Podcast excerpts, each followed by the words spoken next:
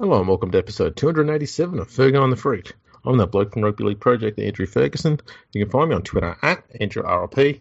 And join me as always is the glorious League Freak. You can also find on Twitter at League Freak. How you going there, mate? I'm soaking wet. Not just moist? No, no, it's beyond moist. I'm like, uh, what's beyond moist? Soaking wet, I guess. Yeah, I guess that's a good way to put it. Um, and you know, it, it's interesting because people go crazy when it rains in Australia. Apparently, Yeah, it, it's a crazy phenomenon. Mm. Um, oh, we're used to drought. Yeah. Uh, we should be used to floods. They happen just as frequently. yes, Just they don't last as long. That's all. Yeah. I don't know. People are weird. they really are. Do you know I was in a, a car park the other day? I'm trying to get out of it. I made that. You know, you when you make a mistake and you think I'll go and grab myself, you know, some takeout, but it's at the same time that schools get out and you Oh, get yes. trapped in a car park, and it it was raining, and I saw cars doing the most crazy things in a car park. I can't believe I didn't see a crash or somebody get run over or something because I was watching people act like complete idiots. Almost like they're in a pandemic. Yeah. oh man, the COVID's falling out of the sky. it's liquid COVID. We're gonna die. Ah, tell you what though, hmm I've got no segue for this. It's I So- I do I do You do? yeah. So if a car had smashed into me, right, Yeah. and I'm liking where this is going already. yeah, and broken my body, and they Yeah. had to use the jaws of life to get me out, Yeah. like they did with Tiger Woods, Mm. And they put me on the gurney, and they're like, well, "His legs are mangled. We've got to cut his pants off." And they cut my pants off, and they'd go, "Damn, this man's got some smooth cags on him." And the reason I have smooth cags is because I go to manscaped.com. If you go to manscaped.com yourself, you can get 20% off and free shipping for the Lawnmower 3.0, which is a lithium ion powered love machine. It's got a light, it's waterproof, it doesn't care about the rain. Rain, it works best when it's soaking wet. If you go there and you put in the exclusive code for our listeners, which is NRL, you get 20% off and free shipping on the Lawnmower 3.0 and absolutely everything else on their website. We recommend that you do it because you don't want to be the person who gets cut from a vehicle with the jaws of life and they say, wow, this person looks like they've got Grizz- Grizzly Adams in their pants. So go to manscaped.com, put in our code NRL, and buy yourself the Lawnmower 3.0. That was perfect. Thank you. Brilliant work. I Um, try. You do try, and you know it's come off. It's done. It's a brilliant performance. That's I thought what I was pretty good segues, but you've uh, you've destroyed me. Yeah, well, you know, anytime I can talk about my balls, of course I'm going to take it to my balls. Absolutely. Um, we've decided we're just going to wing it this episode. Yeah, you know what? I tell you what. Yeah. Let me start. How ridiculous is it that we we play rugby league? We want it to be a, a nice, entertaining, flowing game, and then someone scores a try, and then everything stops, and somebody in Redfern in the bunker looks at what happened, and then they decide that we need to take the points off the board. Yeah, yeah. Apparently, that's a better system than scoring the try and then go. Let's go talk to the people at Redfern to have a look at it before we decide whether we award the points or not. Uh, yeah, This system is apparently better. makes no sense at all. Like It's rugby the league's the single most dumbest fucking thing that's happened in the last twelve months. It's horrible. It's really horrible. Like rugby league's the only sport where you take points off the board that isn't darts, and darts isn't a sport. Hey, hey, hey! Darts is awesome. D- darts is not a sport. It combines mass and throwing shit at things. How is that not a sport? Have you ever seen the video of the dude that gets hit in the head with a dart? No. Oh, I've got to show you it after the podcast. It's really funny. Okay, sounds good. Yeah. No, It sticks in his skull. Hey, it's this is this is the dumbest thing because they, you know, all the talk was before is, Mhm. you know, oh why we hate the the bunker system. It's the pettiest fucking complaint. It's Yeah. like, oh, people don't get to enjoy the moment they've got to sit there and wait and watch a big TV screen and go, yeah. And then when there comes up try, they have their moment. Or if it's no try, they have their moment. Yeah. Now you're giving them two moments. You give them you give them the moment where they can sit there and cheer after try scored, and then you can make them all completely fucking furious. Yeah, like nothing short of furious. There's Yeah, no is nobody that the result you want? exactly like why are we having like why is our sport saying you know what we want to do? We want to bring people to football games, and if things don't quite work out for them, we want to we want them to leave angry. Yeah, we want them to be livid. Yeah, This is how we're going to make people love our game even more. Is we want to piss them off like they've never been pissed off before. it just makes no sense, and it That's just goes concept. against it goes against like the natural flow of of what a sporting contest should be. Yeah. I was wondering if maybe this is just a, a Peter V'landys thing to try and make the scoring somewhat similarish to AFL. And bear with me on this. The reason why I say AFL is because he spends a lot of time talking about it. he tells us all all the time how much he hates AFL. He talks about it far too much though. And I thought maybe, you know, AFL's got this thing where if you miss the big sticks, if you get it through the ones next to it, yeah, we'll give you a point for trying mm-hmm. it's and if you hit one of the little sticks on the side, you know, you don't get any points. You go, well, you get a point for hitting the big sticks in the middle. You don't get points for hitting the ones on the side. Who knows? I think maybe he's gone, yeah, you know, well, let's just give you points and take them away and fucking move it around. You know, AFL's liked by people in Victoria. Maybe this will get them on, on board. I don't know what he's thinking. Yeah, I, I'd I like him to stop. I'd like him to stop fucking with the rules. And I'd like him to stop talking about AFL. I, I agree one hundred percent. I don't listen to the ga- I this year. I have specifically not listened to the game's officials because, like, I mean, V'landys when he talks, there's a lot of gibbering happening, and then when Andrew Abdo says something, it's just like words that have nothing behind them. Like he's never said anything ever. I like to call him the roundabout Why is that? because every time he talks, he just goes round and round in circles, but you don't actually go anywhere. That's all it is. It's just a roundabout. You're going, I'm in the same place I was before I answered the question. yeah, exactly, exactly. what are we doing? You can ask him a question and get no answer, but he's talked at you for two and a half minutes about Yeah, you're like, I'm confused. Feel Yeah. a little bit nauseous and dizzy. I'm less educated than before. What the hell's going on? Someone's blindfolded me and spun me around in circles. it's I don't know. it's very weird. And I tell you what, I'm I'm over the six again rule. Like I, I'm watching these games, and I understand there's maybe things referees see that you don't see, but there's just too many times where I watch a game and I'm like, why is it six again? And Mhm. it'll happen over and over again in a football match. The thing that's happening too is um, I know been meaning to try and track this. I know a few people on Twitter who do. Me, my uh, stats brethren. Yeah. Um, because I have got a feeling that there are more set restarts called in the first half than the second half. I've yeah, I saw somebody posting about that too. I can't remember who it was. Uh, Was it rugby league eye test or It might be. I I tweeted it during the trials because I noticed in two trials matches there There was a lot of set restarts in the first um, 35 minutes of a game, and then Mhm. I probably two after that. I Mhm. mean, well, that's interesting. So I don't know if there's something in that or not. I think they're a little bit willy nilly.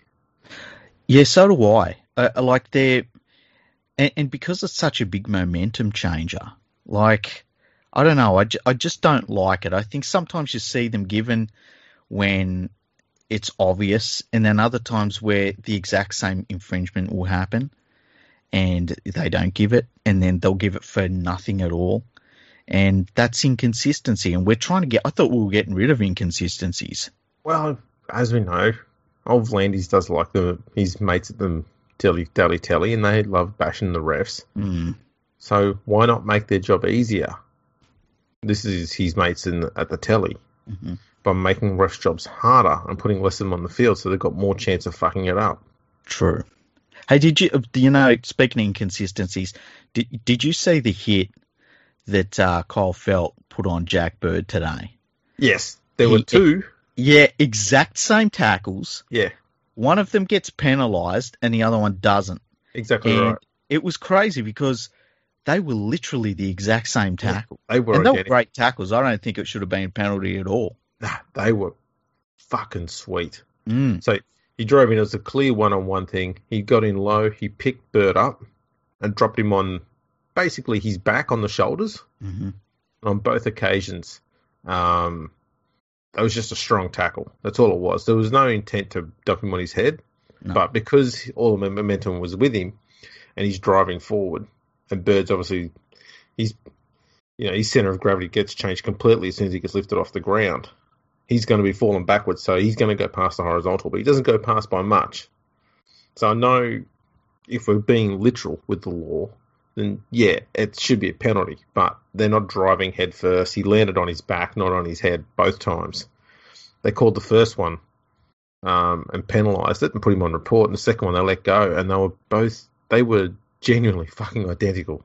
Yeah, it was crazy how how identical they were, and just two great tackles. Maybe the two best tackles this season. They are so far. Yeah. Oh, crackers! In the game before, uh, Latrell Mitchell got sent to the sin bin Oh, because he put his elbow out and grazed Daly Cherry Evans on the hip. And Daly Cherry Evans went down like a sniper just shot him six times in the nuts. Not, but after he realised, oh shit, I'm not going to score here. Maybe if I fall over, I might probably get a penalty. So he's running along. He takes two steps after the bump, and then looks around. he sort of looks to the side a bit, and then wobbles and falls over. He goes, "The fuck is this shit?" And Yeah, like sure enough, at- we saw it. Sorry, sorry, on. No, you say. I was going to say, like at best, Latrell Mitchell's arm grazed Cherry Evans' side. Mm. Like that's it. It, it wasn't even as though you could say he hit him. No, because Latrell was off balance at the time, so all he could do was fling an elbow out, which was never Mm. going to be enough to throw DC off off balance, especially when it hit him in the hip. hmm maybe even a little bit higher than that. Just seemed weird, really weird. And then we saw in the second half, DC tried to milk a penalty by stepping over um, one of the South defenders and then playing the ball into him. So clearly milking the penalty because he thought, oh, if I play the ball to him, he kicked the ball back hard so it would roll into the South bar on the ground. He couldn't get out of the way. So he's intentionally trying to milk a penalty there, and the ref called him out on it. Says, "No, you- you're trying to milk a penalty." And he's like, "Okay." And he looked like he's about to have an argument, and then just fucking walked back. The referee just moved on from him. Well, and the ref, he said to the referee, "Can I challenge it?" And the referee was like, "No." And it was it was interesting because to me it was like it was like old school refereeing in terms of if the re- referee wanted to be pedantic, he probably could have given that penalty to Yeah. Manly. Yeah. And he was like, "No, I see what you're doing, and I'm not having any of it. Like this is a cynical move on your behalf." And Braith Anasta made a comment which really stuck with me. It was really interesting. And it was actually really interesting, and it stuck with me for the right reasons. He said that he was fine with it because the referee told Cherry Evans to clear the ruck. And we don't often hear about the attacking player needing to make sure the ruck is clear before they play the ball. And uh, I just thought it was interesting because, like, you just never hear about that. And it was cool to hear Braith Anasta bring that up.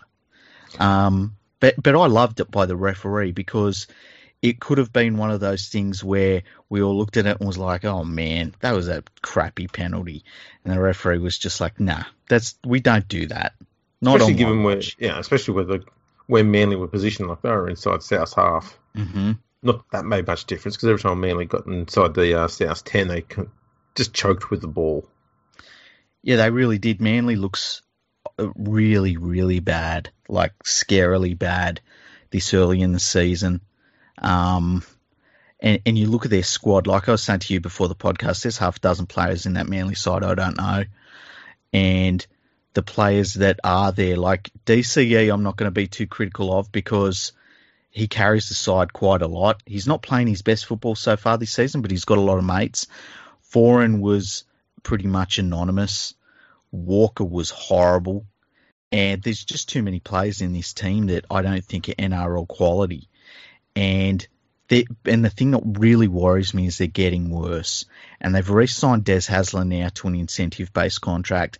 My feeling is that like either Des Hasler's good enough to be your coach, either you think he's the guy or he's not. And if you think he's the guy, but only if it's a cut price contract, then he's not the guy. I I agree. I don't see why, especially this early on in the season. You know what it reminds me of? Mm-hmm. Reminds me of the Dragons and Paul McGregor. Yes. Yep. Like, why, after the shit season they had last year and the woeful start they've had to this year, do you sign Hasler to a contract extension? Why not just say, you know what? We're not going to worry about your contract until we get to the very end of it, and then we'll assess the situation. Right now, they're saying to Des Hasler, keep doing what you're doing. It's good enough. Yeah, And, and it's not.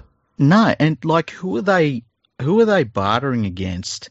You know, it, who are they negotiating against that wants Des Hasler as another NRL club? No one. Yeah, no You one know- wanted him when, when the Bulldogs punted him. He spent It- a year out of the game. People shocked when Manly re-signed him, and look, he come back and he had a good first season, but every year since then has been worse and worse. Like, and now it's like dramatically worse. Like Yeah. the club is in, now has to rebuild worse, and I cannot believe that they. That just makes no sense at all. At least with McGregor, you could say, you know what, he'd been there for a long while. He didn't really have great runs on the board, but there were periods of time where they looked all right. At least you could go back to those. You can't really do that with ha- Hasler. No, and I mean he's here's a stat for you, okay? In um, was it the last th- uh last thirteen games? Think it is twelve. No, it'd be last yeah last thirteen games hmm since around twelve last year. Eight, nine, ten, eleven, twelve. Twelve games, right? They've conceded four hundred points, Jeez. so it's about thirty-three odd points a game, thirty-four points a game. Mm. that's dire. And right now, their current losing streak is uh, sorry, their current streak of games where they've conceded twenty points or more is Mhm. now at at eleven. There's only 19 other teams that have done that. The West Tigers team currently at the moment is also on 11. Yeah, and that's insane. And like the West Tigers are an infinitely better team than this Manly team, I believe. Yeah, and this is the thing, okay, is that the West Tigers are currently on 11 straight games where they've conceded 26 points or more. hmm Manly's done the same thing, except they had one game against the Bulldogs last year, which they won in that streak, where the Yeah. Bulldogs scored 20. But every other game, they've conceded 26 points or more in that streak of 11. From what you've seen so far this year, and look, we it's weird hearing people talking about the season when, we, when we've really literally had just one full round of footy. Um, but from what you've seen, would you say the three worst teams pretty pretty comfortably are Manly, the Cowboys, and oh man, the other team slipped my mind. Manly, the Cowboys, Manly, Cowboys, Bulldogs. Bulldogs. Yeah, look, the thing with the Bulldogs is you could always give them a little bit of benefit of the doubt because their defense was good. hmm But now their defense is shit. Yeah. So the one redeeming aspect they had is gone. Um, the Broncos are still horrible. The the Broncos are horrible. Their But- attack's improved, but their defense is still just dog shit. Yeah, it is. That's true. But I, I, I have a feeling. I, I don't, and I, I, I just have a feeling they're going to get better. I have a Oh. feeling they're going to take a few weeks to get their feet again, and that they'll turn it around. Not to the point where they're going to be in the finals or anything, but I, I think that they're going to be outside of that bottom three. I feel like that bottom three for me, I'd be kind of surprised if anyone else finished in the bottom three apart from those three clubs. Yeah, it's looking that way at the moment. Um, Manly's conceded 72 points already in two games. Yeah, it's insane. The Bulldogs 60 in two games. Cowboys have conceded 49, which is not so bad. Um, the Broncos, I mean, they've got times. That, that game on, uh, what was it, Friday? hmm There was a try that was scored in the middle from, I think it was Jared Wallace, actually. And when, when you looked at it, he was, he's been dished a genuine crash ball, and that was where, essentially, you, you're given a ball knowing that the defense is going to stop you from getting to the line. Your job is not to score a try or even try and get a try. You mm. try, you, you, what you're trying to do there is get to the ground face first as quickly as possible and play the ball as quickly as possible and stop the defense from sliding so that you're sliding faster in attack than your defense is. Mm. And he just walked through and scored a try. he's like, that wasn't supposed to happen. And the Broncos' defense looking around going, mm, mm, mm. they're not even trying to score there. They're setting up for the next play. Yeah. And you fucking let them through. And that's where the Broncos miss just a, a like veteran players. Well, that's where Josh McGuire usually was. Yeah. You know, sure he's done a lot of grubby shit in his career, but yeah, he's always been a very, very good and reliable defender. Mm-hmm. Not just tackling, but also making sure that the blokes either side of him are working together. So you've got, you know, a solid trio there in the middle. Yeah. So you always had to pass one off the ruck to get around them. Now you just walk through the middle. And they don't have Payne Haas there either, which is another big body. So they just that was the softest and worst try to concede is when it's a crash ball and they the, the prop just charges over and scores. West Tigers used to give them away all the time. Still do to some degree, but not as often and not as easily as that. That was meek as hell. On the other end of the scale, and it's I don't think it's something to jump up and down about, but the Panthers become the first team since 1919 to uh, not concede a point in their first two games. It's interesting, but I know that stat is um, they're the first team since 1919 mm-hmm. to concede zero points in three premiership games in a row. Oh, okay, I, I thought it yeah. was two. No, no team, no team has ever started the year until now yeah. having conceded zero points in their opening two games. Penrith's the only team to have ever done it this year. And look, so at, you've seen I, history this year. Yeah, and it, like I, am a Panthers fan. I watched both those two t- games very closely. It's it's nothing to jump up and down about. The Bulldogs' attack was diabolical, and the Cowboys' attack was worse in round one. Well, that's like, the thing. this is the problem with this. Uh, unfortunately, with the stat is that um, I think I put a put out a tweet earlier, which was the last 250 minutes of regular season games played by Penrith. Mm-hmm. They've scored 94 points to nil. Yeah. And they've only had two different opponents in that, and it's the Bulldogs and the Cowboys. Yeah. A game each last year and a game each this year. Um, but in saying that, you can only you know do it against you know you can only play against what you're up against.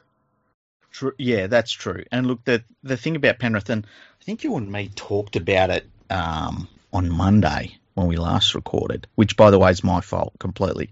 Um, I like this Panthers team. I'm lining it up now with the Manly Sea Eagles of I think it was 1996 as the best defensive side I've ever seen.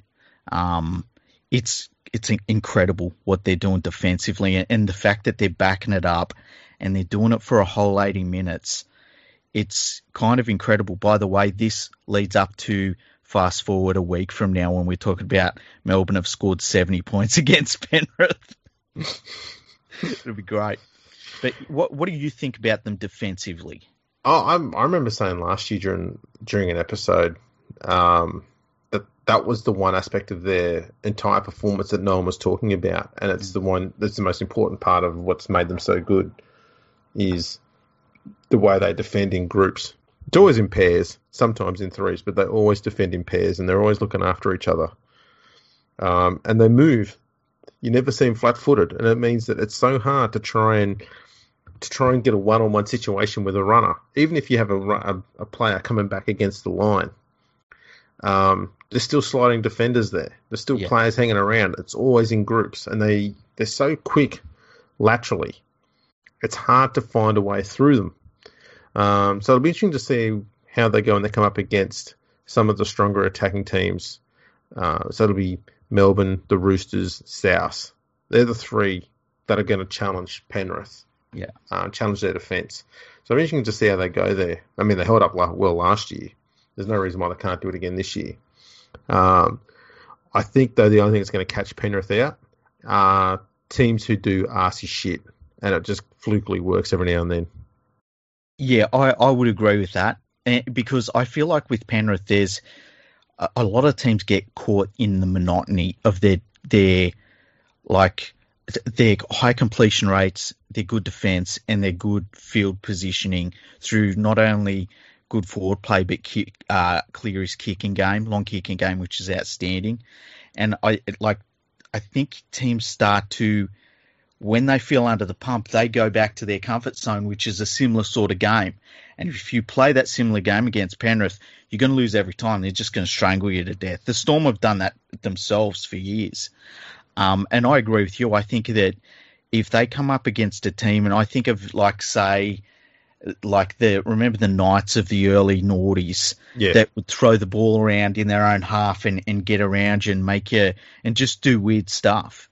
Um, I, I I agree with you that that's going to be the sort of thing that is going to make Penrith uh, really think about what they've got to do to beat a team, and that's what you need to do because they'll tackle you all day otherwise.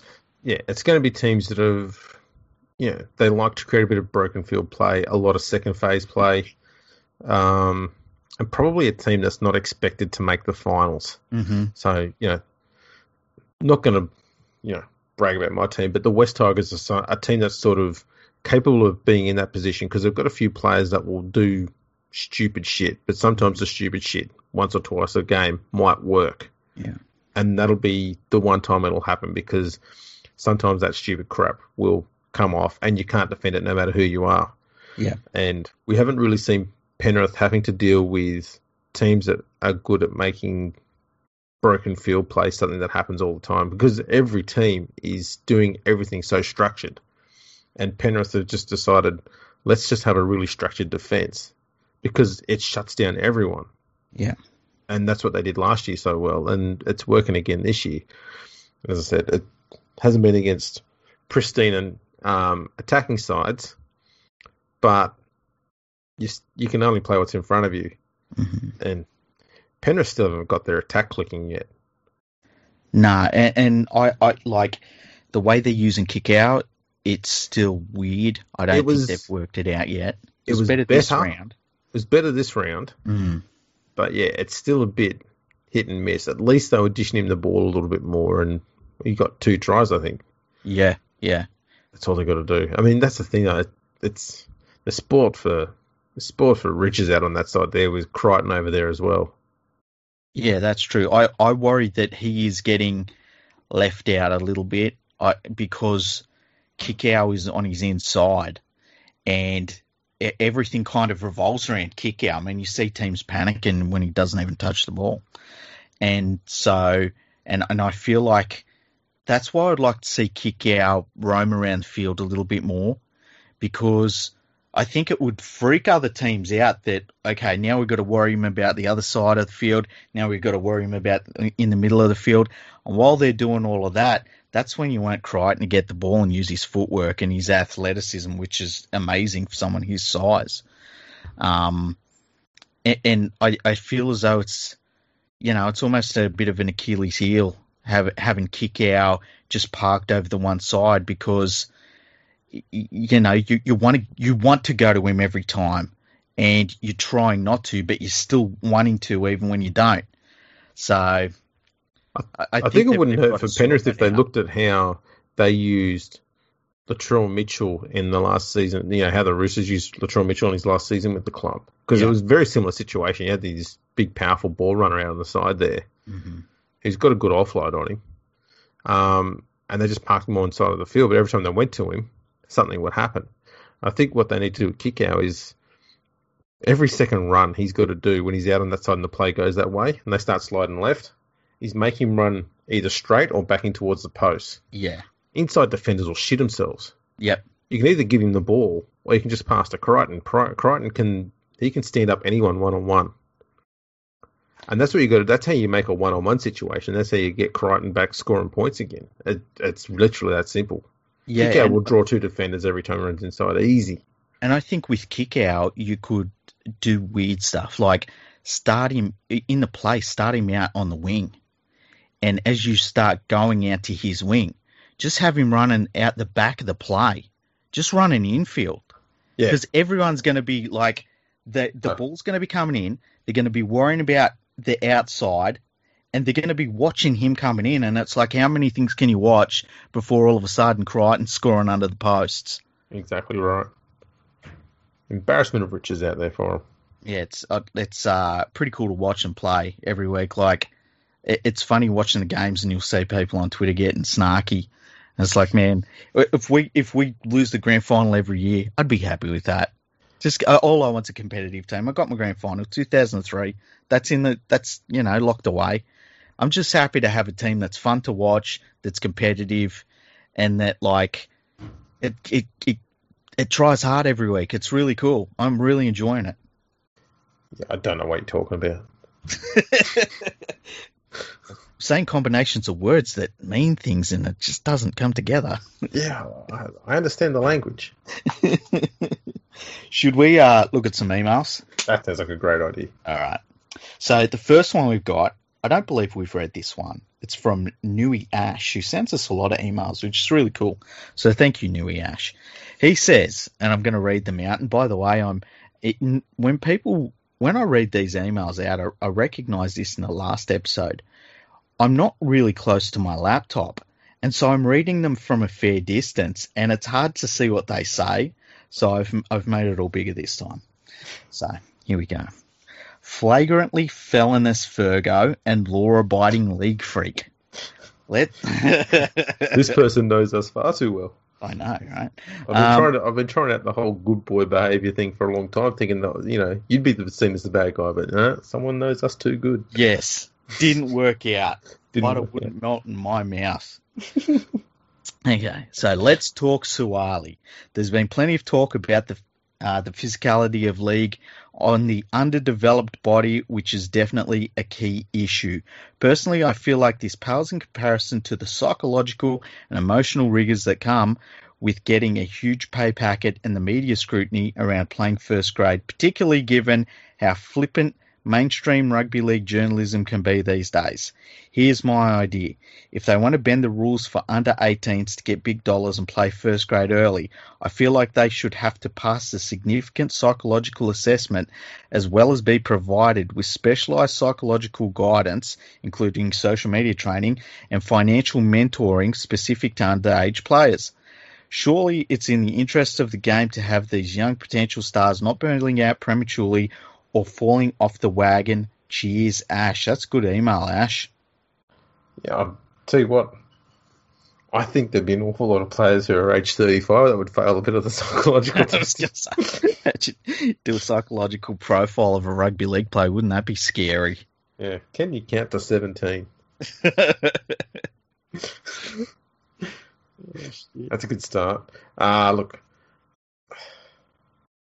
I, I just think it's easy to just have one simple rule in place, and that is you can't play T18. Yeah. And just lock it in. If a club wants to burn cash on a 17 year old, so be it. Mhm. Uh, as I said before, I'd, I'd be more inclined to say there's a cap on how much money you can give to a 17 year old so as to help deal with that issue, even if some of it's just delayed. So if you want to sign Suaalii up for 400 grand a year, just say, look, he can only learn, earn 150 in his, until he turns 18. Just give the other 250 in a delayed payment somewhere else, but just include in the cap anyway. Um, Yeah, that's a good idea. but I'd be I'd be putting a portion of their money aside in a in a secondary account, It's kind of like a trust fund, but in a way that only that player can access when either they retire or they hit a certain age, so that they've got money for when they get old as well. And I'm not talking about putting 90% of it in there. Mhm. Do a 50-50 split. Yeah. You know, surely a player these days can live off two, three hundred thousand dollars a year, and having two, three hundred thousand dollars a year sitting, earning interest in a bank account, untouched, that's going to add. That's going to be worth a fair bit by the, by the time you retire. You'd think so, especially if you, if they put it into Bitcoin. Um, I I would say uh, the the psychological thing does worry me, and I feel as though that's a lot of why they brought the 18 year old um, limit in. And it was interesting because they brought that rule in, and then the first time anybody wanted to have a player younger than 18 come into the, the league, they greenlit it. And then Andrew Abdo, who's the CEO of the NRL, said it's a very rare case that this is going to happen. And it's like, well, you're one for one, Andrew. Andrew, so like it, it, that's not rare, dude. Um, Yeah. But but yeah, it. You know, I worry about the psychological thing as well, and uh, like I, I look at someone like a Nathan Cleary who come in very young as well, and he had he he was from a family that had been in rugby league for decades by the time he comes into it. So they know what he's going to face. He's been around athletes all his life. He's been around professional football all his life. And he seemed to, from the outside, to handle it really, really well. But then there were articles coming out that were where he was saying some worrying stuff about the pressures that he faced and and you know all the stuff that come along in social media that he was reading and things like that and how it was getting him down and and, and like this is a young halfback that has basically played about as well as any young halfback not called Andrew Johns at his age and to think that it was getting to him it, it it's a real warning sign, and I think that that's something that the NRL should have taken into account in this case, because it, it, as Ash says, it's not just the physical side, which we've talked about, but the like the psychological side of it. it it's it could be really damaging. It could be really, really damaging, and that's if he it turns into a superstar. That doesn't even count for all these the young superstars we've seen who don't end up playing first grade at all, or who are just all right first graders. Yeah, it's um, it just came as a bit of a remarkable situation, given that during the whole week leading up to this decision, the club that Suaalii is going to be playing for, the Roosters, was dealing with the fact that they had two hardened veterans in Boyd Cordner and Nathan Friend on the sideline contemplating whether they should retire because of head knocks. Mm-hmm. And they're in their early 30s. Yeah. And we're discussing about bringing in someone who's about, you know, 14, 15 years younger than them, bringing them into play a bit earlier. You think, why would you expose a 17 year old to those sort of head knocks? Um, have we learned nothing from when Adam Ritson played? Yeah. It's it's a and worry, sh- and like we should be learning from mistakes, not constantly making them over and over again. Exactly. And like I understand that if you get a a teenage sensation, you just want to see him out there. Yeah. But th- that's why you've got the rule in place so that you don't get too overly excited by just wanting to see this young bloke out there. And the, the best example, and I saw somebody talking about it too during the week. I wish I could remember who it was. I know we talked about it too. It's Benji Marshall. He comes into the game. He's he's physically clearly as dominant as he was as a playmaker and with his running game, physically he wasn't ready for the, the workload that the game gives you. His you know, his shoulders were stuffed for a couple of years until he filled out. And since then, he hasn't had any shoulder issues. And I think that that shows what can happen. Like, I mean, very early in his career, we were all wondering, like, is Benji Marshall just going to be bashed out the game? Yeah, exactly. And I mean, the the game was quite fast then. Mm-hmm. Um, surprise, surprise, they're doing the same thing to it now. So it is it is a genuine concern. Um, and this, this is the problem with a lot of it now is that there's even though there's so much talk about player welfare, you know, talking mm-hmm. about CTE and stuff like that, there still seems to be next to no genuine interest in welfare by clubs when it comes to players. Because at any moment, a player can just go to another club and they go, "Oh, it's not our problem anymore." Someone else's job, and they're just yes. a commodity that they trade from here to there. They're going to stop looking at them as humans and looking at them as robots. Yeah, and like if you've got, say, you've got a player signed up for a three-year deal, which for the vast majority of players is a very long contract, a three-year deal. Um, it's very rarely a player gets more than three-year deal unless they're a superstar.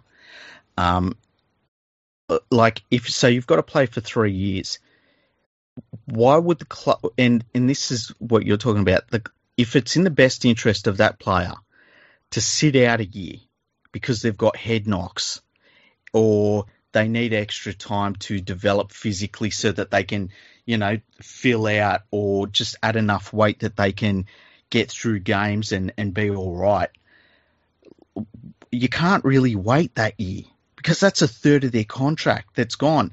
And a lot of these clubs will start thinking, man, I'm developing this player for the next team that comes along. and Yep. pays them money, and that is that is a problem. Yeah, it's nuts, and there's there's just next to nothing you can do about that. Yeah, yeah, you're right. So There's no way around that. No, and so that's why they're just going to treat them like commodities all the time. Yeah, it it it's really worrying because, I mean, we've seen just this round, it, it- the the start of the year, we've seen a few players really cop some head knocks. I mean, we saw um, Adam Reynolds in the game just this evening against Manly. He copped a pretty bad head knock. See Nathan, saw Nathan Cleary cop a head knock, and you know it's brain damage. We call it head knocks. We call it bump. We call it knocked around. These dudes are getting brain damage out there, and it's uh you know you worry about them all long term and not just in their football career but in their lives and as you say the the idea that we're going to throw a, a young man that's just out of high school into this it's uh you know it's not park football it, it, he's not a a teenager that's going well in A grade the NRL is a different beast Yeah, and it's a worry that the first time they had a chance to say no, we're sticking by this rule. They said, "Ah, don't worry about the rule, just let him play." yeah. It does make you wonder though if if something does happen to him, he gets KO'd in his first game. God help he doesn't. Will the NRL take any blame for it? Given that they've okayed this. Yeah, it's a really good point. And I mean, if like if he come out in his first game and he was KO'd, uh, would they say, "Look, he can't play for the next year" or something along those lines? I don't know. I know the Roosters will be really good with him because they've been good with their other players that have got head knocks, but. Yeah, it's just a it's a worry. It's a real worry, and it's I don't like precedents being set that could expose a young a young man to being hurt when he, he doesn't have to be. yeah, and it's all for. You know, I, you hear a lot of people saying, "Oh, look, it, people shouldn't be getting too upset about it because he probably won't play until he's 18 anyway." And going, well, if that's the case, don't greenlight it. Yeah, Like Yeah. you've got a rule set in place, just stick by it. You've only got to wait six months or five months, and he'll be able to play anyway. Why rush five months? and that's like six or five months extra that he can be in the weights room. That he might fill out a little bit more. That you've got six months to work out whether you want him to play first grade. You know, you might get to that end of that six months and say, you know what, he's filled out a little bit. You know, and we're just not comfortable yet. We'd rather wait until next season because we're at the end of this season now. You know, um, uh, it, it it it's a concern. It's a real concern. Yeah. Um, next email, Liam, who's another regular emailer. So thank you, Liam. He says, "Hi guys, with the Warriors looking to have all games in New Zealand next year, do you think it will be a convenient excuse for the NRL to have them play some of the games in Tonga, Samoa, and Fiji, and maybe the Cook Islands as well? They have said that they want to take over the Pacific Islands, and taking premiership games there could help. If I had deciding power on the matter, the Warriors would play their 12 home games in Auckland, and the away games would be split between the Pacific nations and other cities in New Zealand. P.S. Do you think a Pacific All Stars team would work? Maybe have them play against the World All Stars in the double header at the start of the year. Um, well, on the new on the Warriors thing, I mean, I was I, I said last year that you know for this season, not that that's going to happen now because of what's happened with the COVID cases in New Zealand. Yeah. Um, but I was saying that this year what they should have had was all their home games at Auckland hmm and all their away games in other parts of New Zealand, Yeah. so that they don't have to travel anymore, other than locally, so to speak. Um, but that's been botched around this year because of the COVID cases. I still think that that's what should be put in place for next year and probably the year after to make up for the two years they've been able to play at home. Yeah, So- I, I agree. Um, if they want to take some of those games to Pacific Islands, I suggest they take their away games to them. Um, that might, that might be an idea because I don't think they should have to sacrifice any more home games. They've done enough. They should be able to keep their home games, but take away games to those Pacific Islands. I think that's a good idea.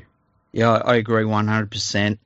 And uh, uh, especially uh, on you saying, like, not just one year, to two, three years, whatever it takes. Like, they, the Warriors have done fantastic to make that move in such a short term, and their players committing to living in Australia for basically, you know, they're committing to stay here for eight months. It's not just six. Mm. And yeah, I agree. Just as soon as they can go back and play in New Zealand, every game should be in New Zealand. Absolutely. Um, here's another one from Liam. He says, Hi guys, I've got a question on expansion for you. With expansion talks looking like it's finally going to happen, I wanted to know your thoughts on how the NRL should handle it. Now the top grade doesn't typically have an odd number of teams for for a long time. So do you do you think the 18th team will be announced to join the second Brisbane team in the competition? Uh, and should it be Perth, Adelaide, or New Zealand? Or someone else. Also, if you had the power over the structure of the NRL and you had to plan how the game will expand over the next 20 years, where are you putting teams and how many will there be by 2040? And do all current 16 teams, particularly Sydney teams, make it to 2040? If it were me, I would have Perth and Adelaide, no question. New Zealand, second New Zealand team, uh, maybe a Central Queensland team based in the Sunshine Coast or a PNG team based in Cairns, and maybe even Darwin. And as for existing Sydney clubs, I'd let them stay if they can keep themselves financially viable. But if they constantly need bailouts, I would have a tough conversation with them about merging, relocation, or extinction. Extinction. Sorry for the long email. Keep up the good work, guys. So thank you, Liam. You should see the long emails that PK sends us. His emails are, are friggin' epic. We love them too. So keep sending them, PK. But yeah, what do you reckon about what would your say? You have to pick six expansion clubs that'll be in over the next twenty odd years. Who would they be? I'm going to capital cities. Okay. So I'd be going with um, Adelaide, Perth, Darwin, um, Wellington, probably Christchurch, and in a dream world, Port Moresby. Okay, I I would say taking out the Brisbane team because that's already here. I would go Perth, Adelaide, and second New Zealand team. I I think that I'd leave that up to New Zealand to work out where they wanted that team, um, and, and, not in this order, by the way. Those three, I think you could put in any order. I think you'd probably put the second New Zealand team first, actually, and then from there, I would say bring in the the Hunters, the PNG Hunters. Um, I probably agree with you on Darwin, and then my sixth team would be Honolulu. Oh yeah, throwback to our, I think, first ever episode. I think it was. Hey, lovely stuff. Doesn't feel like that long ago, does it? Nah, three three decades ago, or something like that. um, I've I've mentioned a, a, Darwin team quite a few times in these sort of discussions, mm-hmm. and a lot of people keep throwing up at me, "Oh, their population is just not big enough," and I thought, you know, how big does a population need to be in order to fill a 25,000 seat stadium? I'd imagine at least 25,000 people would be big enough. Yes. They've got a few hundred thousand in Darwin. Mm-hmm. And given that Darwin does not have um, any team at a national level in AFL, NRL, rugby union, soccer, if you put an NRL team there, that entire state is flocking to Darwin every time they've got a home game.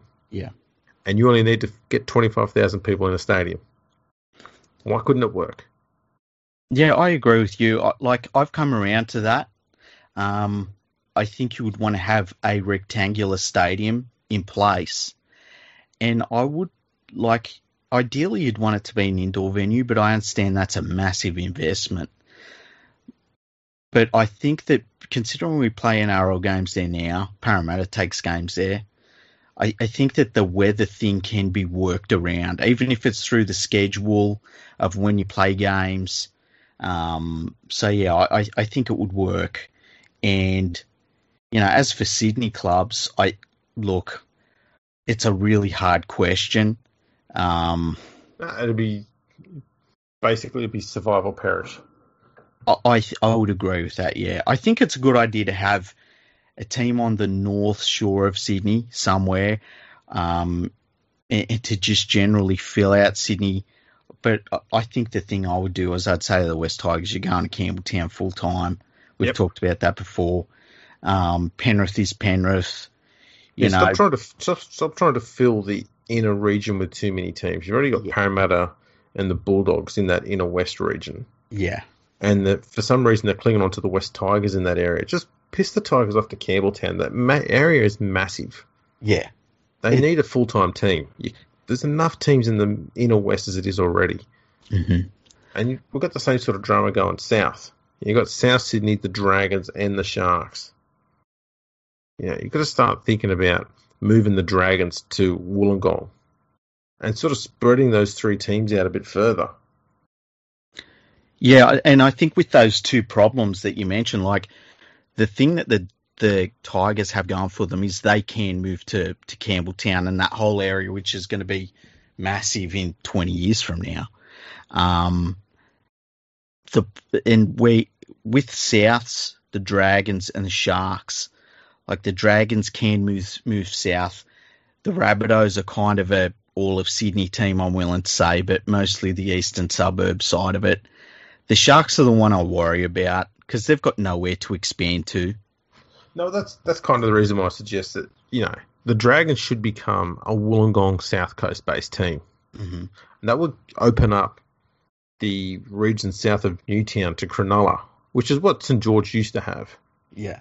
and they'll go back to having that area to themselves, and that's that's a bit more serviceable for a team. Um, South and the Roosters are for me they're the worrying areas because they're relying largely on money Yeah. and getting players from elsewhere. Mhm. But the Roosters for a long time have been trying to get you know they've been relying on getting juniors from other clubs before other clubs develop them. And there's nothing wrong with that. Teams like Melbourne have been doing it for years because they have to. Yeah. But when you're in Sydney in a heartland area and you've been around since day one, and you're still doing that now, that should be ringing alarm bells. And they should be they they either need to have more area or they're being, you know, them and South are eating one another alive till one of them dies. It's going to come down to money for which one survives out of all of that.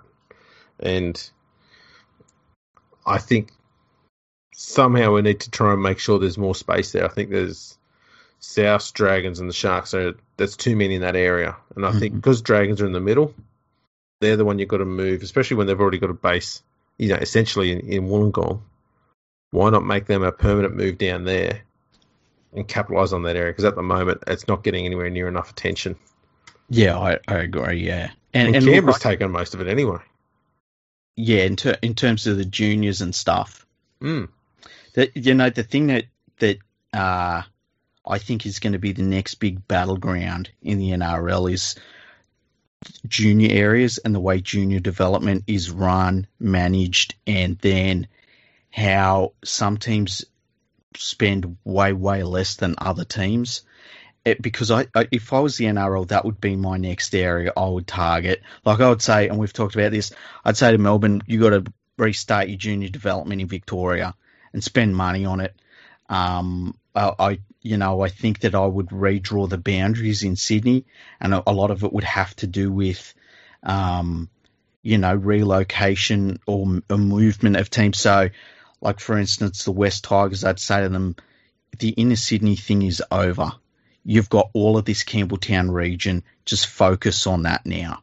And and I would redraw the, the boundaries for junior leagues and stuff like that. And then I would I'd I'd say like you've got to fund it.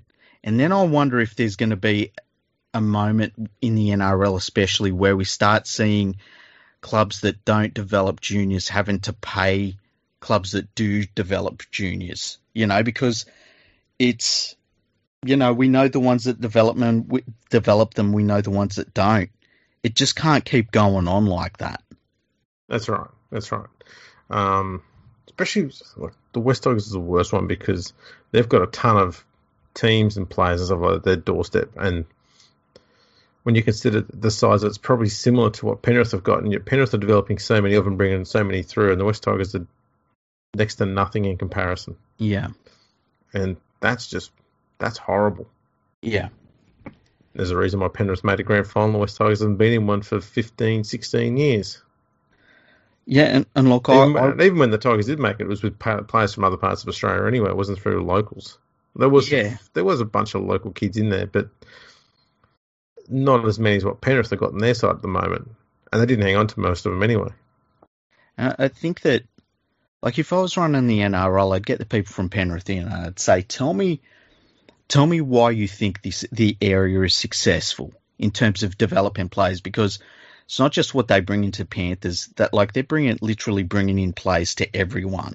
Like, there's very few teams that would not have a handful of Penrith juniors in them, and uh, it, you know, because everyone's got their battle lines drawn and they don't like to give an inch and they you know there's a lot of egos involved and you know this stuff sort of doesn't happen and I, I think that they need to look at what works in the jun- junior area out in Penrith and try and emulate it elsewhere and if that just it might flat out mean you know Penrith might go in and say look we spend a million bucks a year and no one else is spending that much and that's why we have so many juniors it might be that simple it might be competition structure. It might be the way they feed their elite juniors through the grade system.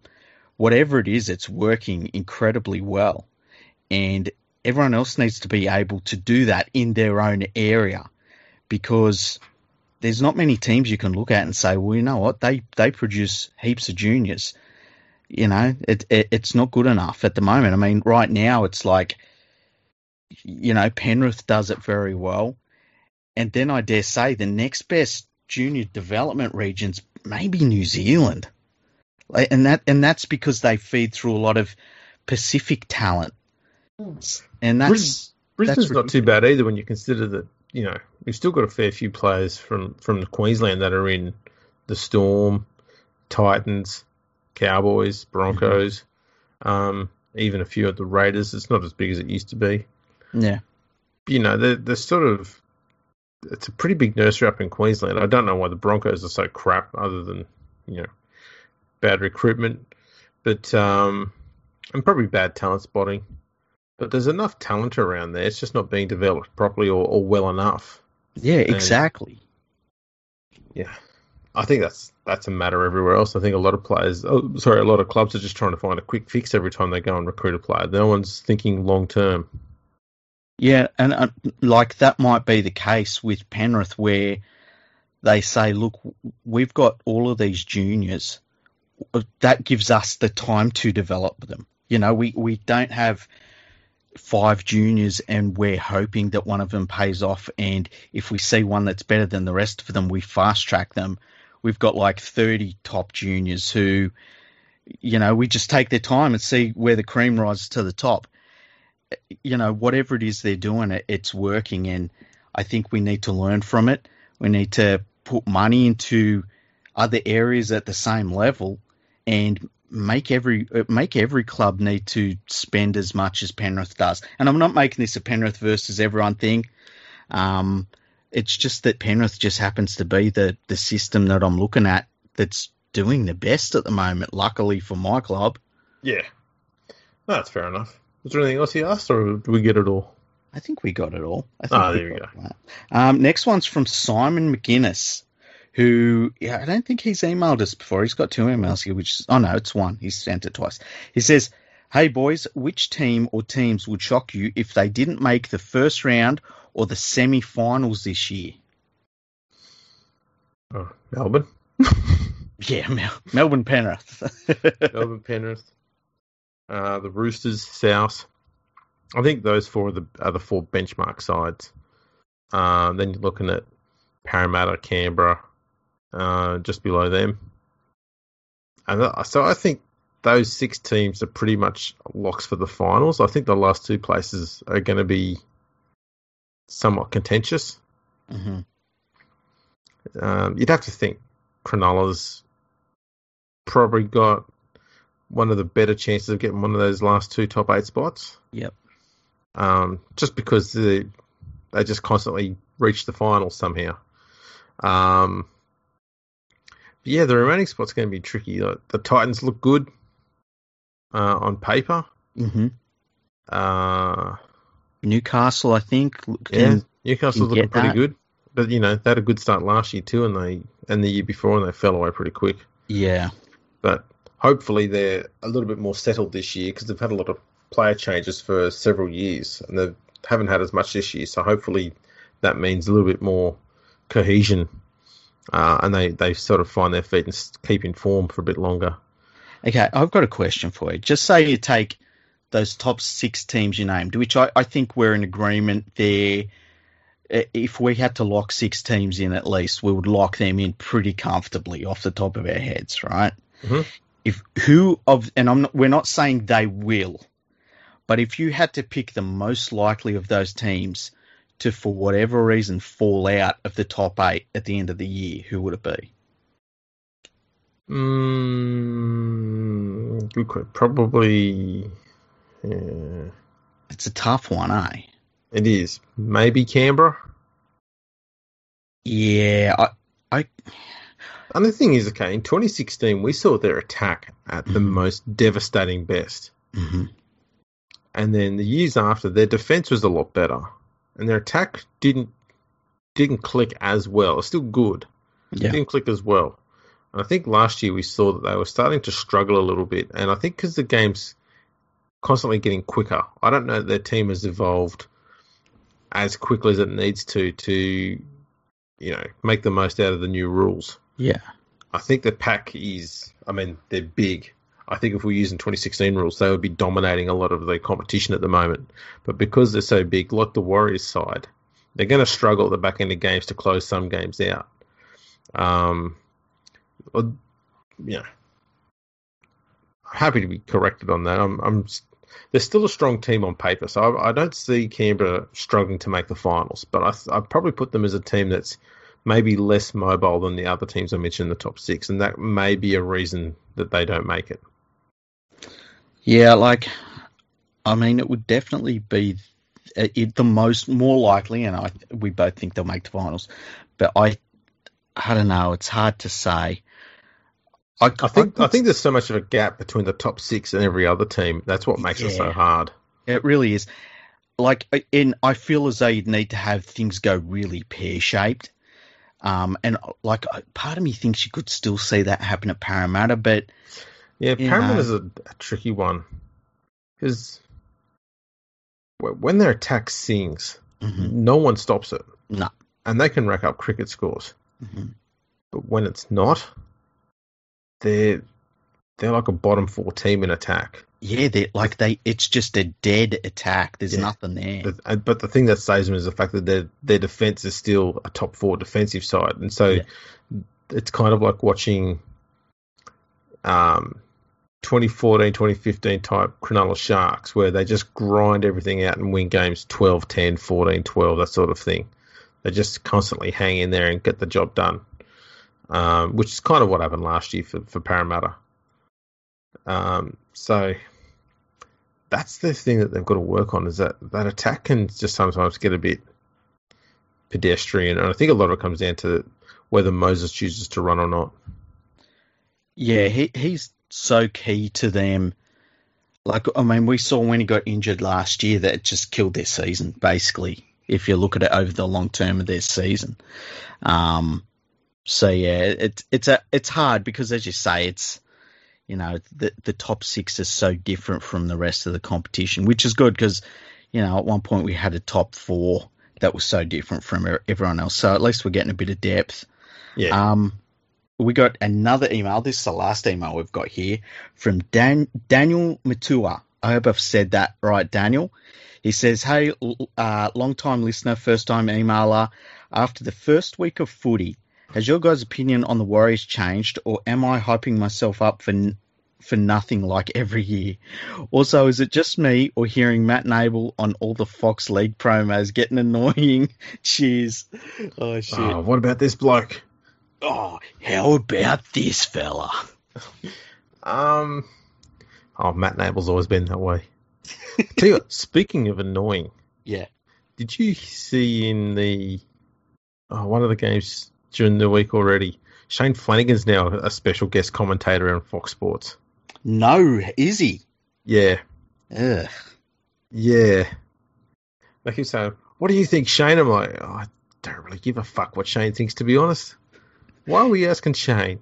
Yeah, it, it's uh. Are we going to bring in Bronson Cherry next? Let's get How his about thoughts. Bronson Cherry trying to do a, a pity party for himself? Yeah. Um, why? And apparently, Flano's commentating on SEN as well. Oh, really? Why? So it's it's really weird that they'll sometimes you see the expert commentators that they bring in and they're ex coaches. And you kind of think to yourself, like Anthony Seibold, you point, pointed this out on NRL website, talking about edge defenses, and it's like, dude, you had one of the worst edge defenses in the history of rugby league. Like, to what are you us how it talking about edge defense for? Yeah. It was like I think two years ago, Matthew Elliott was the um, was it some sort of special coach or whatever it was they had on the NRL website, and he was writing about how certain plays work, stuff like that. And I went, "Yeah, not the person I'd ask. Yeah, like if I had to write up a play, and if it was between Matthew Elliott and fucking Des Hasler, I would go to Des every single time. yeah, And his would be like, just have you ever watched a junior league game? You just pass it between forwards, dude. yeah, give it to the big guys; they'll do it Yeah. all. Yeah. Yeah. Um, yeah. I don't know how the fuck that works, but um, the Warriors.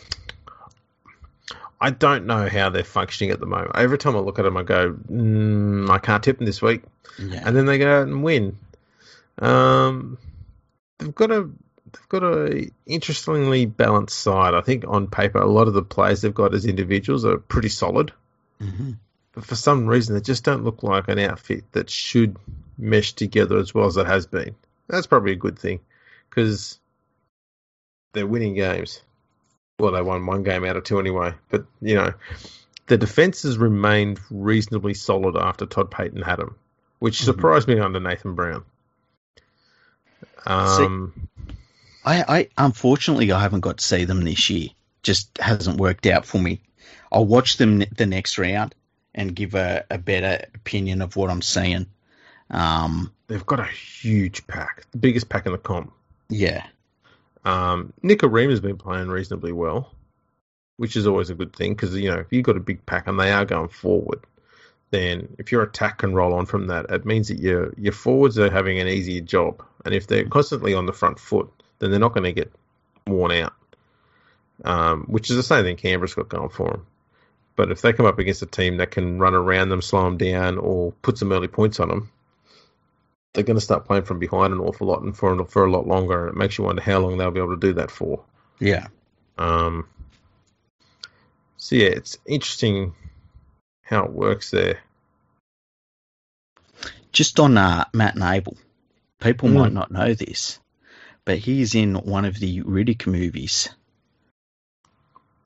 Really, Yeah, and he's actually really, really good in it too, like properly good. Um, if so, what one would I think it was just called Riddick, um, and it's the last one that was put out. I can't remember what year it was from. It's probably about four or five years ago now. And I won't spoil anything, but yeah, he's in it. Check it out. He's very, very good in it. And uh, but yeah, he's the the way they've got him doing the the promos for Fox Sports. He's not working with much, I don't think. no, they don't I- give him a script. They just say, "Talk about this bloke a fair bit." um, Like, what do you? What am I supposed to say about this guy? I don't know. Just have a look at him or something. did you know between Matthew Nable and Paul Kent, they've played a combined total of nine first grade games. Oh, really? Yeah, Nable's got eight of them. oh shit! What did Uh, you think about Paul Kent when he was going on about um that Parramatta player? What's his name? I think of him as Matt O because somebody I Oh, know.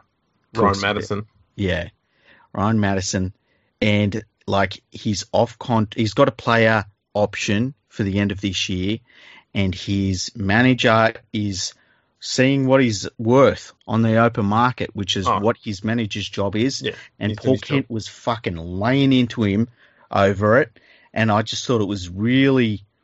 It was uh, kind of cynical and gross. It was a real journalist move. Why is he shitty over? I mean, doesn't every player do that? Like they're an idiot if they don't. Yeah, moronic if they don't. If your manager's not seeing what your your market value is every single year, even if you're under contract, fire them. Yeah. That just seems nuts. Uh, Paul Kent's an idiot. Yeah, I just it was something that stuck with me that a, a former player should know better. That's true. Um, speaking of idiots called Paul, Mm-hmm. Paul Crawley wrote a piece last week where he was criticising um, Damien Cook for not running enough. And the South forwards came out and pretty much said, well, you know, we didn't do our jobs, which makes, which makes his job a lot harder. Mm-hmm. And I went, yeah, that's kind of like the first thing people realise about football is that if your forwards aren't laying a platform, your attacking players can't do much. Exactly. Poor old Mr. Crawley doesn't know that yet. He's just gone onto the NRL website and gone, oh, Damien Cook doesn't run as much anymore. Oh, let's write an article about that. And that's his that's the level of his genius. That's probably the most research he's ever done. You know what I find really weird is that like the way that the media covers the game, it's everything's an attack. So instead of saying like, you know, and it's it's one game, right?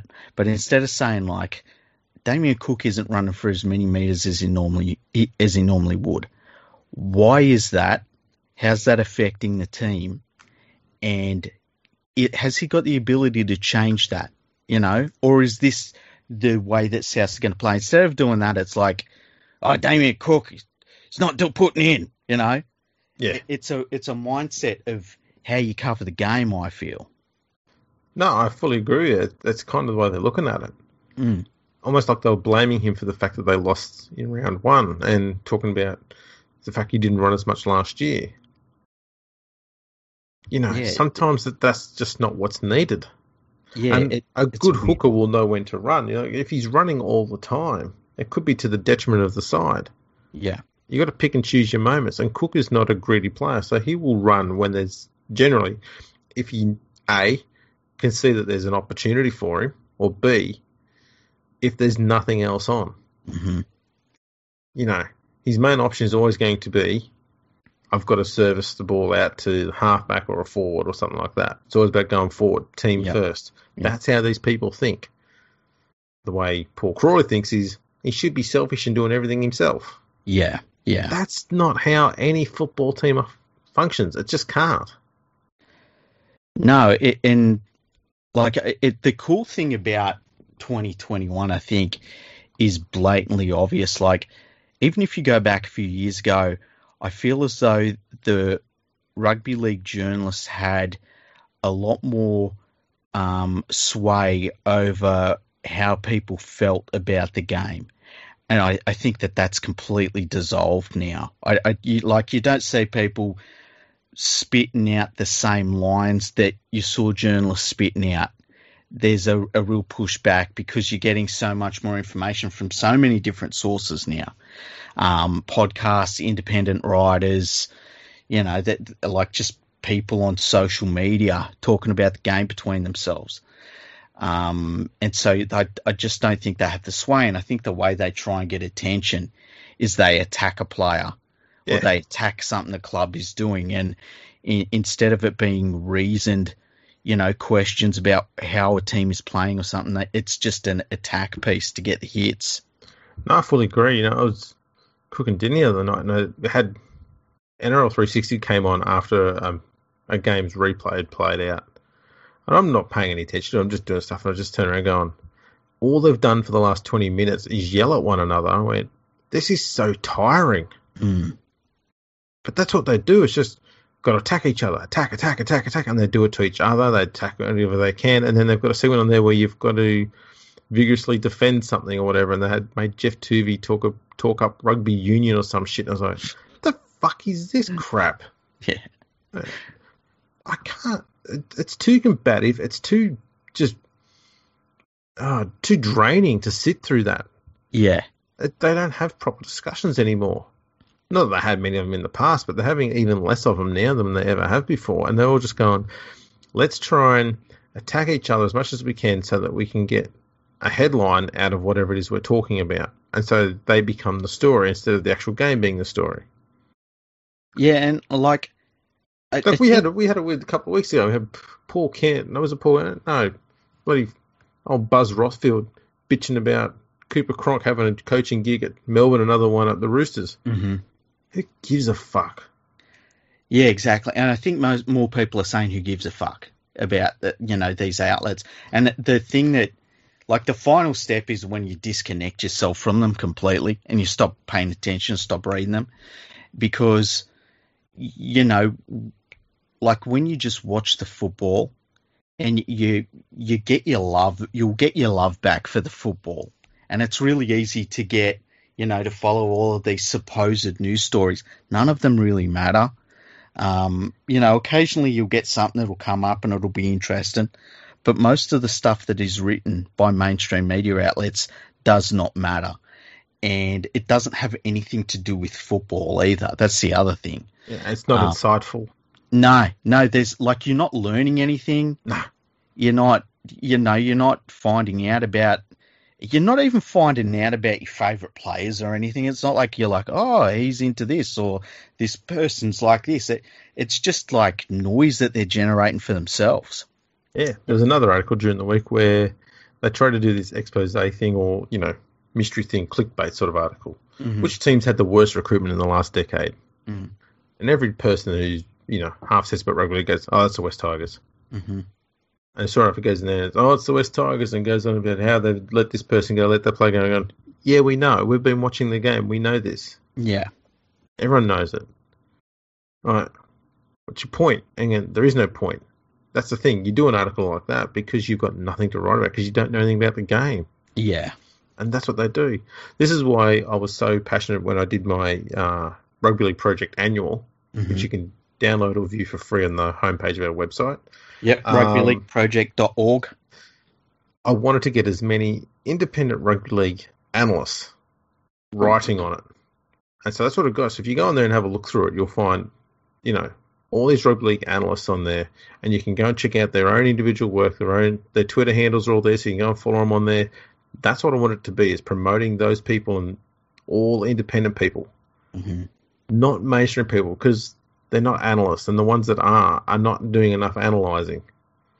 You know, Mick Ennis is a very good analyst, doesn't do enough of it because he keeps getting drawn into doing these arguments and bitch fighting, bitch fighting sessions. Cooper Cronk's another one, hmm good analyst, has to go and do bitch fighting and arguing and stuff like that all the time. And uh, Fox Sports are they're kicking their own ass for no for no benefit. It's just stupid. It really is. And like, I, I brought this up on Twitter. There's a young bloke that they've brought in. I believe his name is Jake Duke. Yes. Um, and he he's really stood out. He's only been on the coverage this year. Apparently, he used to work for Channel Nine, and I've never heard of him before. And he, he started popping up on their coverage. Really, really good.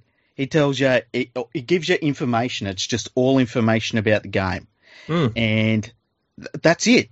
Like that is literally it. He just gives you stuff that you didn't know about, and it's really weird because I was like, "Holy crap! Like this is fantastic," and it's really weird how that stands out so much. It's like when you watch Billy Slater calling a game, and Billy Slater's breaking down plays and telling you what the fullback's doing, and you know that all of these you know things to watch for.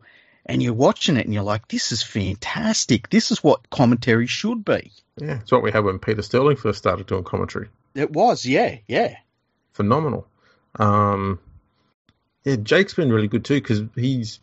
I saw today he was doing uh, pre-match interviews with a few players. Mm-hmm. He only gets asked like three or four questions, but all of them were really smart and clever. Yep. None of them were snarky or trying to create some sort of drama or some sort of shit like that. Just asking genuine, good questions, but not the same boring, typical ones. Yeah, I and mean- not like things like I saw you your TikTok video this week where you're dancing. It's like I don't give a fuck about that. Yeah. Ask about the football. Yeah. Well, three years ago you had a bit of a dust up with this bloke. You're going to go there and renew hostilities? Yeah. Like, the hell? What are you talking about? So, yeah, it's, I mean, we're, we're due to do an episode where we completely bitch about the media. We haven't done that yet, have we? No, we I haven't. Not this year. I don't think people understand that we don't like the rugby league media too much. I don't know if that comes across. yeah, I mean, we occasionally call them sociopaths, drunks, Bloggers. degenerate gamblers.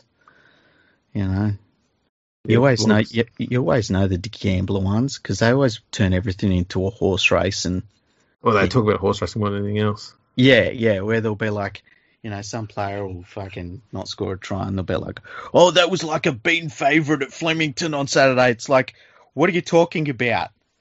I had a mate of mine tell me that Kenty has a, a new segment on his show where he talks about something that makes him happy or some shit like that. And the mm. first thing they asked him was, you know, what made you happy this week in rugby league? And he went on about some horse that he put money on that Brian Fletcher owns a share in or some shit. I went, wow, that's the most very nearly not rugby league thing I've heard him come up with.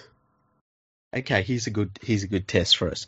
What's something in rugby league that's made you happy this week?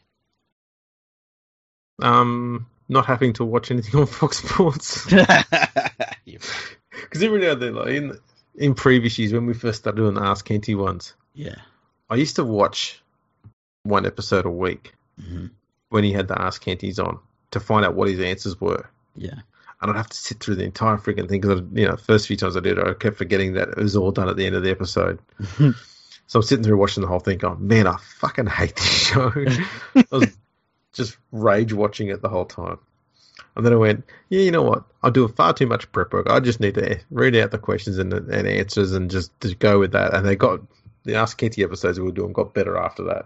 yeah.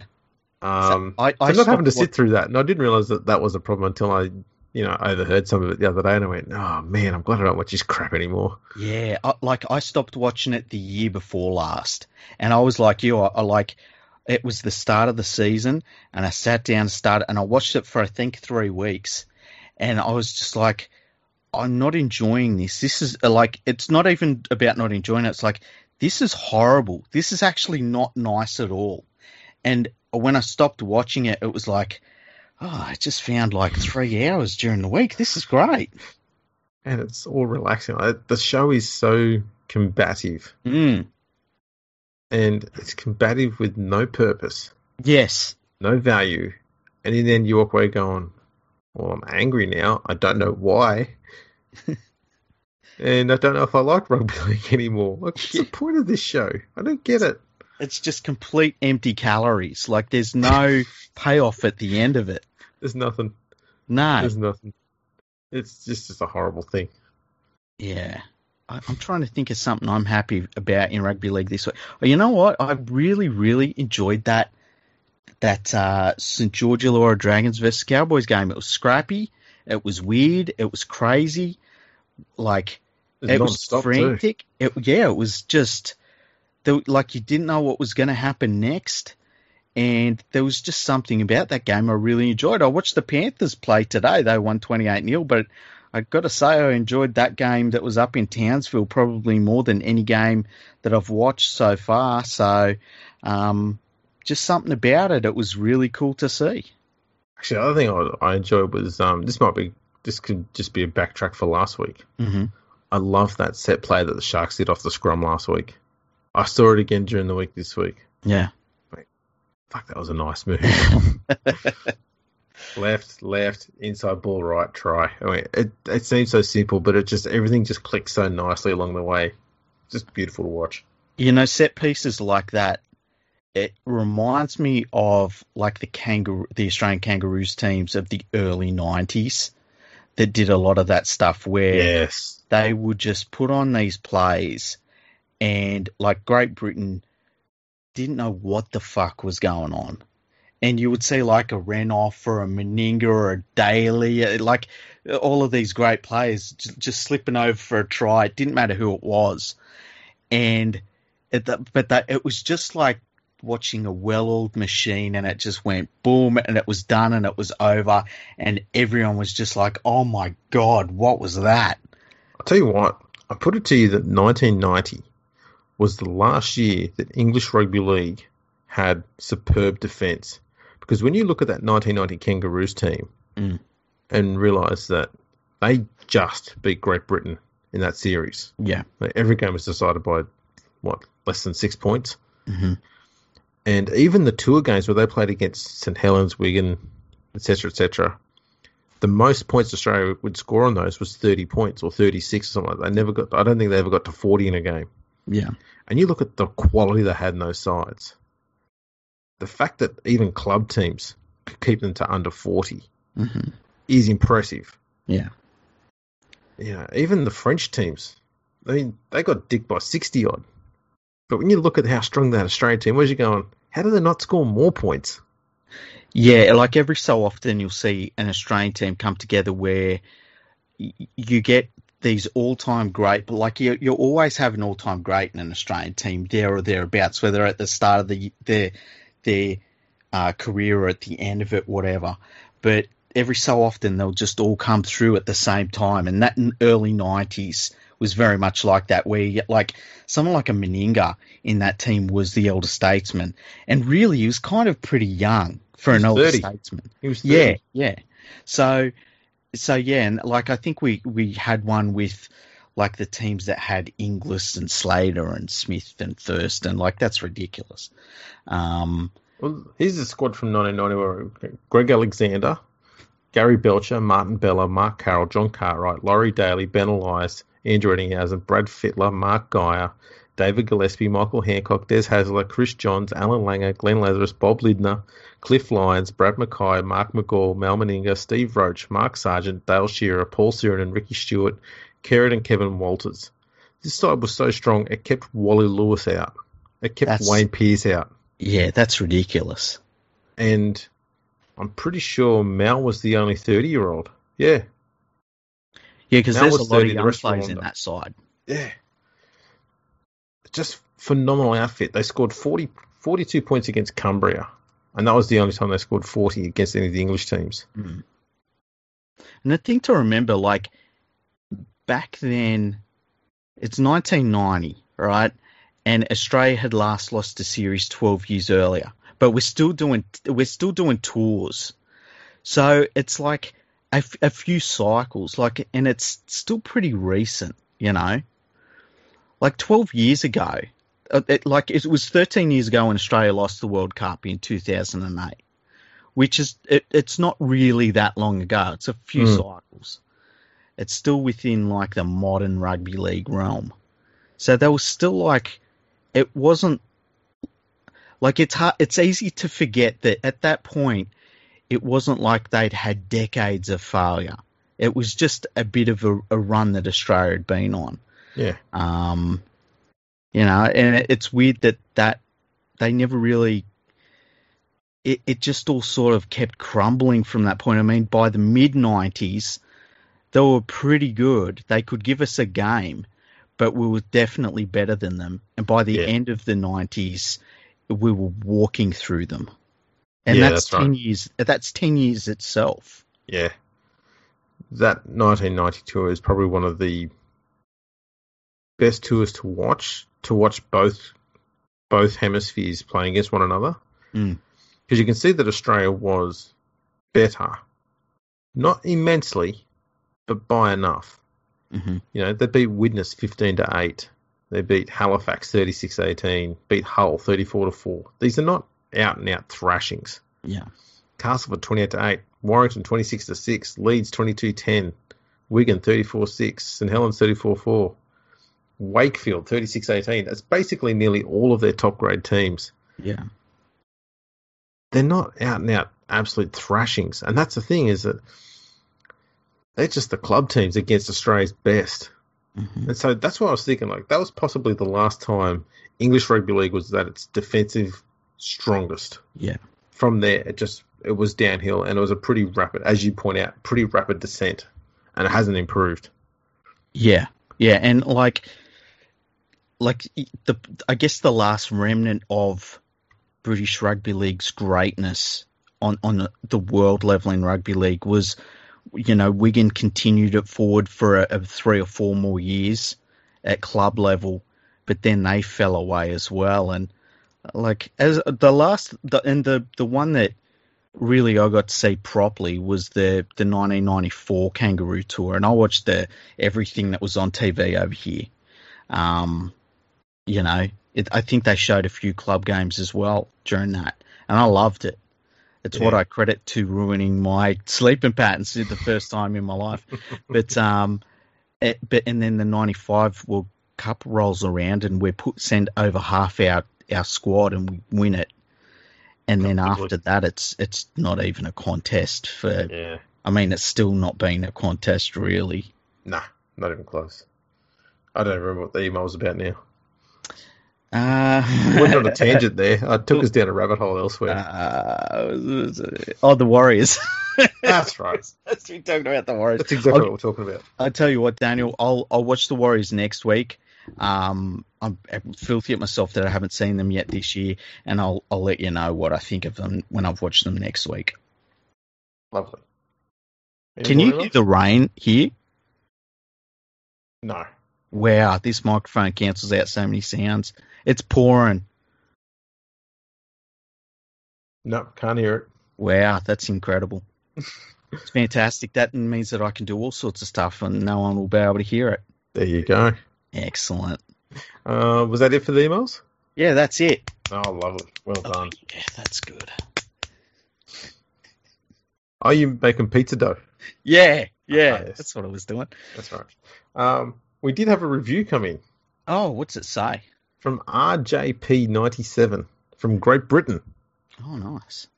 He said, Best Rugby League podcast, five stars. Thank you for consistently providing the best analysis of our game in the NRL. Your knowledge on the players, clubs, coaches, organisations, and the comprehensive history of rugby league is second to none. Another great season preview. Keep up the good work. Oh, that's awesome. Thank you for that. Thanks, RJP. We'll Yeah, call you thanks, Bob. RJP. That's great. The uh, we've had a lot of listens. We're still getting a lot of listens on the season preview, which is interesting because the season started already. Um, but it, it's pretty good. We have a good rundown of what we think of teams, where we think they'll finish. So if you haven't listened to it yet, go back have a listen. It's not out of date at all. Like we recorded it. I think it was it a day or two before the season kicked off, so it's Yeah. still really relevant. Yes. Now, one thing I want to do before we go um, and wrap this thing up Mhm. Is the footy tipping competition. Yes, who's leading it? Right, I was just going to say we've got uh, 36 people in the comp, hmm and at the moment, Shawn Dollin. Don't know if you've heard of him. hmm He's leading the competition. For those who don't know, Shawn Dollin is the bloke who invented Rugby League Project. He is the god amongst men. How many's he got? His tips round. He's got all four this week, and I'm pretty sure he got all ten last week. So he hasn't got one wrong yet. Wow, Yeah. that's pretty impressive. Um, James Cunningham and Nadine. James Stevie- Cunningham's a, a Patreon of mine. I'm pretty sure. Oh, good man. Steve Bell. Um, Dick at Devil Saw Squirters. They're all on 13. Good work, people. Um, Para- Marksman Plays. Sarah Miller. Aaron Gutzel. And the Glorious League Freak have all got 12 at the moment. This includes this round as well. Mhm. Um, Daniel Watson Hayes. Brett Sharman. Stone Gossard from Twitter. hmm Uh, that's Jack. He's a big fan. Andy Marzalay. I don't know how to pronounce his surname, but I thought I'd try and put a bit of a fancy sound on there. Well, he needs to email us every two weeks, telling us how to say his name. Yeah, again. we'll we'll continually sound it, uh, say it completely wrong until one day we fluke it and say it right. Uh, and Jeremy Aga have all got eleven. Um, Eel Freak, Kirk Galbraith, uh, Lachlan Armstrong, David McNeil, Peter Raisha, Gary Finch, Bob Harvey, David Kingston, Adam Bates, and yours truly all on ten. nice. Um, and then we've got uh, Rugby League Mums, hmm Regan Seaton, Stephen Gibson, Samuel Sampson, and Thomas English all on nine. Jake Anderson, Simon McInnes, uh, Jack Isaacson, and Colin Cody on eight. Brandon Mavanel is on seven. Liam Richardson is on six. And Sean Ma is also on six at the bottom. And that's our list so far. Yeah, it's going to be interesting to see how that pans out over the next month. Um, how are you feeling about your tips so far? I'm pretty, I, I'm pretty happy with who I've tipped, and I feel like the games I've lost, it's like I, I still would have tipped the team that I tipped. I don't feel like I've gone, oh man, I should have tipped the other team. Yeah, look, I think I summed up in a conversation we had not on air last week about my tipping, and that is usually round one, mm-hmm. pretty solid, and then it's all fucked after that. I had six last week. I was like, yeah, six, that's not bad. Thinking of yeah, I'll be in the top ten easy. He didn't have a look on there. I'm like 23, and everyone, you know, there's five people who got all ten right, and it's like, oh man, I'm already starting in the bottom half of the draw. It's only going to be worse from here on in. Yeah, see, that like I I normally get better as the season goes on. So when I see that I've started pretty solidly, I'm happy. All right. So yeah, interesting. I did. I do go a bit over the top when it comes to margins. Yeah, because you like with the margin for the Souths game, you put in. Did you put in fifty or forty? Yeah, I put in Souths to win by fifty. Yeah, and you know what? I because we talked about this, I was like that. I I can't be against that, and I was really happy with my thirty point margin. And I'm thinking, oh, Souths going to smash it. South. And do you know it was about game kicked off at five thirty, right? Had torrential rain all weekend, and it was at about 3.30 that I thought to myself, you know what? It's fucking pouring rain. They're not going to score heaps of points. well, I saw South scored after seven minutes. I went, oh, it's on. And they scored again seven minutes later. Went, yeah, I'm, I'm getting this easy. And then that was it. Yeah. I was like, oh. So, yeah, I'm always going to have the worst um, margin on there. Mine's currently sitting at 36 difference, which is worse than anybody else's. oh, jeez. I didn't even know you could do mar- them pick like what the margin was going to be in the first round. So I I only did that for this round so far. But I think it automatically picked last week for the Roosters game nine. So you know, oh, yeah, something like that. Yeah. Um, I I undersold that one. Yeah, what so did you? I was at, I don't know. I was out by twenty two. I might have actually. I might have put Roosters down for like a sixty point win or something. Uh, fun and games. Yeah. Um, anyway, let's wrap this it. up before I have yeah. to go and build an ark. That's a good idea. Uh, thanks for tuning in, everyone. Make sure you tune in to us on uh, on the socials at Twitter and Instagram at Fergo Freak Pod. We're also on MySpace, LinkedIn, YouTube, Facebook. Did I get them all? I think so. Uh, I think that's all of them. Yeah. yeah. Check yeah. us out um, subscribe to us on all of those and watch all the videos. That'd be fantastic. Don't forget to give us a five star rating and review on your podcast listening app. That'd be fantastic. Uh, we'll read it out on the podcast and we'll put them up on our website as well. Yep. Also, go to manscaped.com, who are our wonderful sponsors, and show them you care by buying some of their genital care products. Their genital care products are second to none. And if you use our code, which is NRL, you'll get 20% off and free shipping. And everything comes with a 30 day money back guarantee. Get the perfect package. It comes with the boxes, they're microfiber boxes. Seriously, your boys are going to love them and it comes with the lawnmower 3.0 it comes with the ball deodorant everything it's wonderful you will get everything you need in the Perfect Package 3.0, but make sure you use NRL as your code at checkout because it's 20% off and free shipping. Fantastic. And uh, make sure if you want to send us a uh, an email or a question, you can do that via the website too, Freaky. Yeah, go to fergoandthefreak.com, click on the contact section, and leave us, you know, an email. You can ask us questions, you can make statements, you can give us opinions, whatever you want. What more could you want? We're here to service you in the Whoa. best possible way possible. Whoa! Pump the brakes, Andrew. They can listen to the podcast, and you know, if they listen for long enough, then we'll service. Hey, look, we're talking about our balls. I was just in the mood. you know, let me you're, this going again. Oh. There you go. You're moist. Shaved balls. You know, I got carried away. Yeah, it's all good. Gets to go. Yeah. it's all good. All right. Thanks for tuning in, everyone. Catch us all next time.